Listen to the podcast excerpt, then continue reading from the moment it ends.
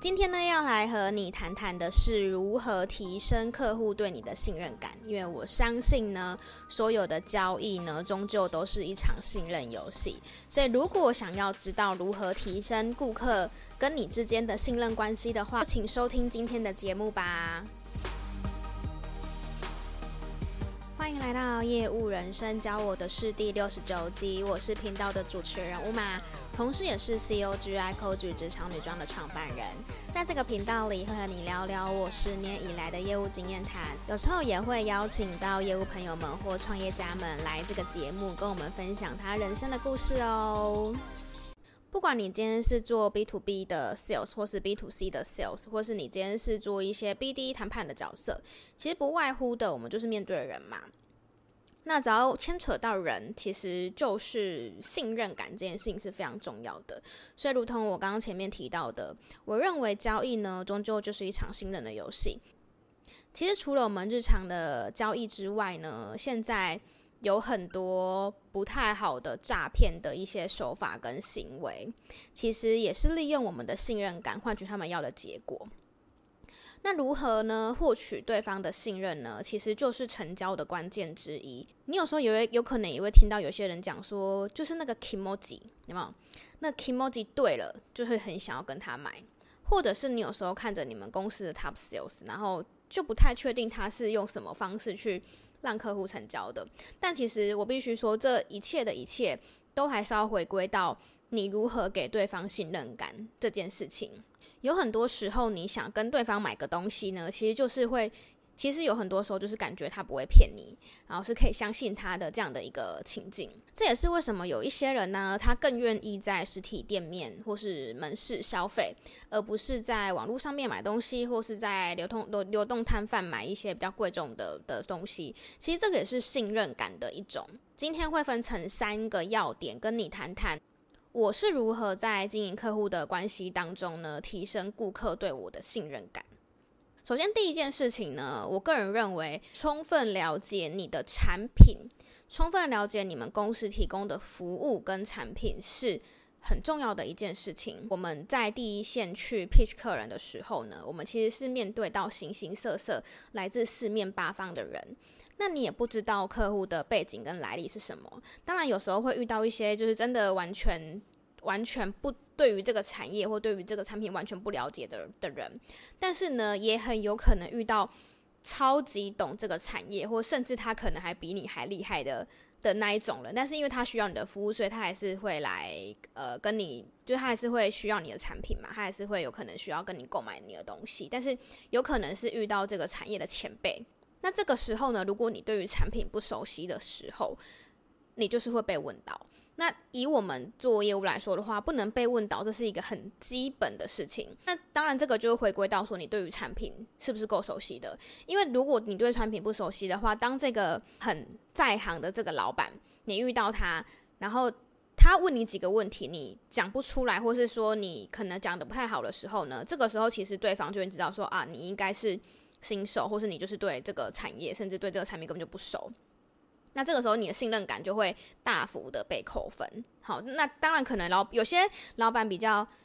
有些老板他可能比较直接，他会直接跟你讲说，诶，你是不是不熟啊？那有些人他可能就默默的不会跟你讲，那你也不知道你怎么丢掉这个客户的。所以，呃，花时间了解产品这件事情是很重要的一件事情。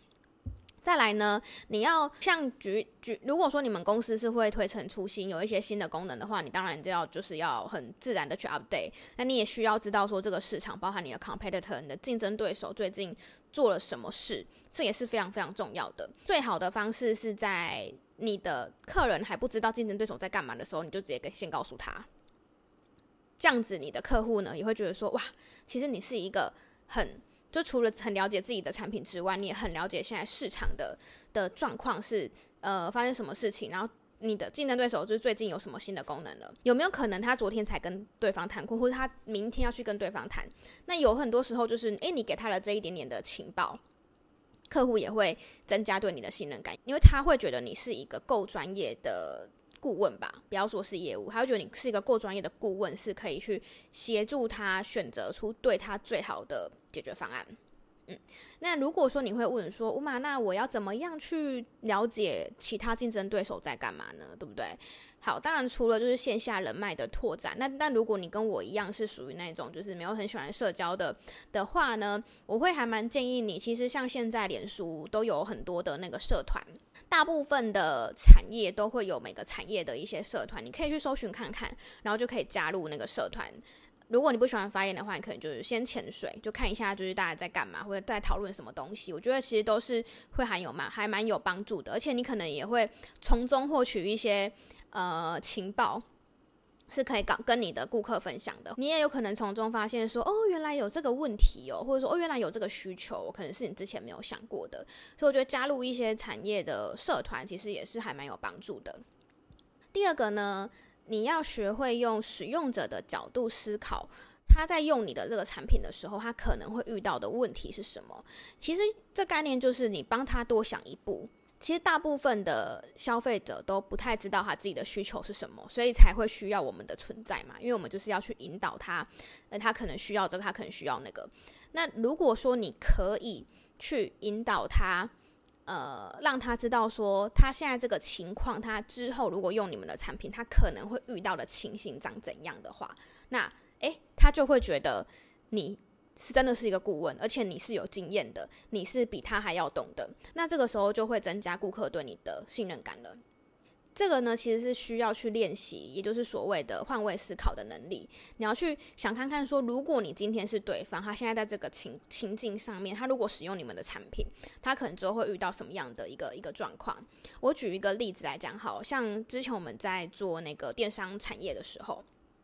我们是做系统商嘛，那我们的客户是来自各个不同的产业。那因为购物车网站就是会遇到一个问题，是物流的问题，也就是说，今天消费者下单之后，怎么去送货到客人的手上？好，那你就说，诶，这有什么状况呢？好，我举个例子来讲好了。一般大众那种什么衣服啊，或者是什么饰品啊，其实这些都还好，像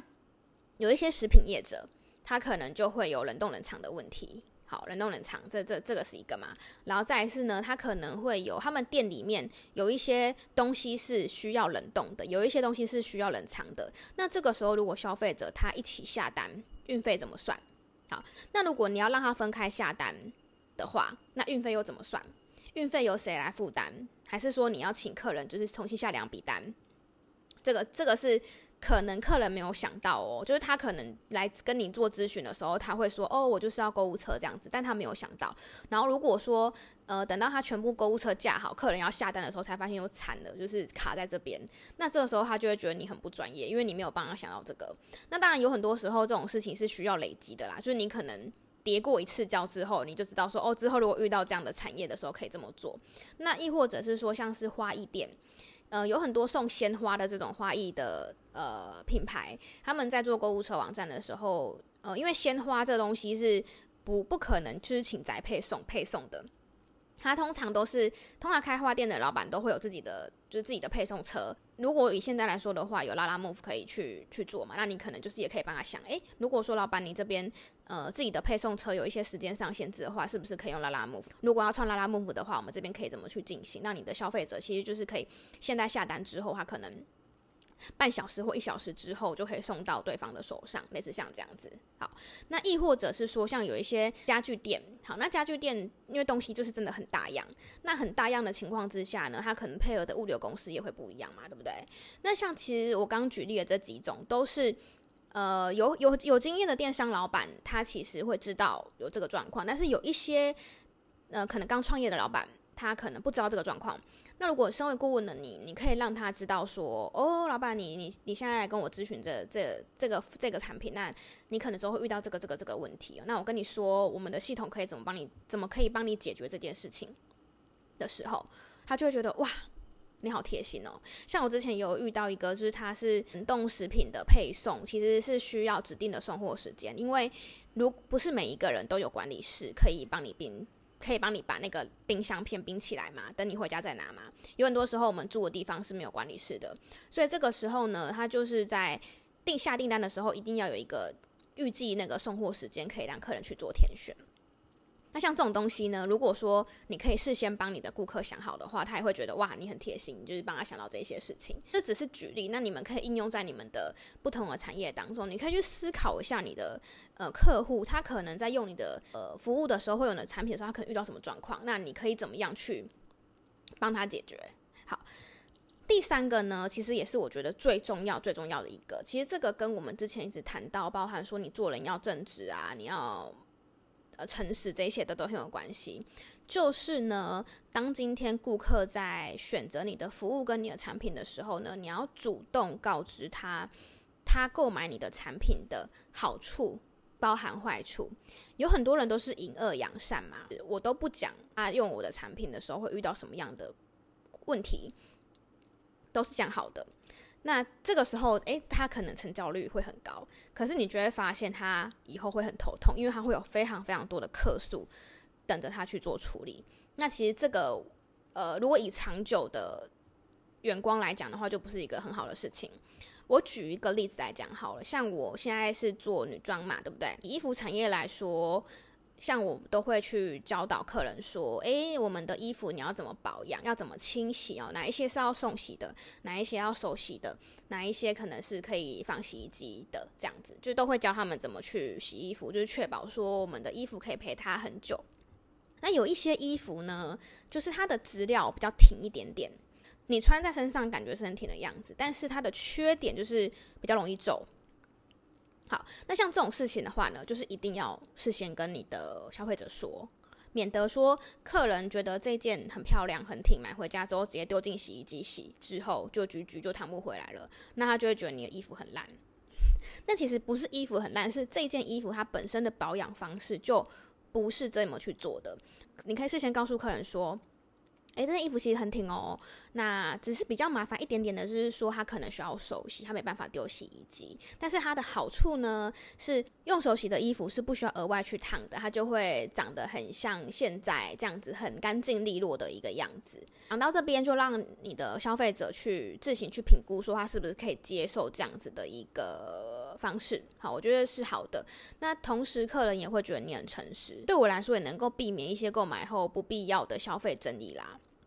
以刚那个例子来说的话呢，其实就是我们不用怕把缺点讲出来。有很多人就会怕说啊，如果我把缺点讲出来，会不会客人就不愿意跟我买单了？好，那当然呢，你在讲缺点之前呢，你要去适度的包装，你懂我的意思吗？就是你跟他，你要跟他讲说，哦，我们的这个东西它的缺点是这个，但是这个缺点它是可以有解决方案的。像我刚刚的那个例子，这件衣服它很挺哦，好，很挺哦。可是因为它的比较容易皱，所以如果进洗衣机的话，因为那个脱水机很可怕嘛，就是会把它搅得一塌糊涂，所以呢，可能需要手洗。但是手洗有什么好处呢？就是它不需要隔天，你会担心它皱掉，你就是手洗完之后滴干晾干，它就是长得像现在这个样子的，所以它也可以节省你早上出门还要烫衣服的时间。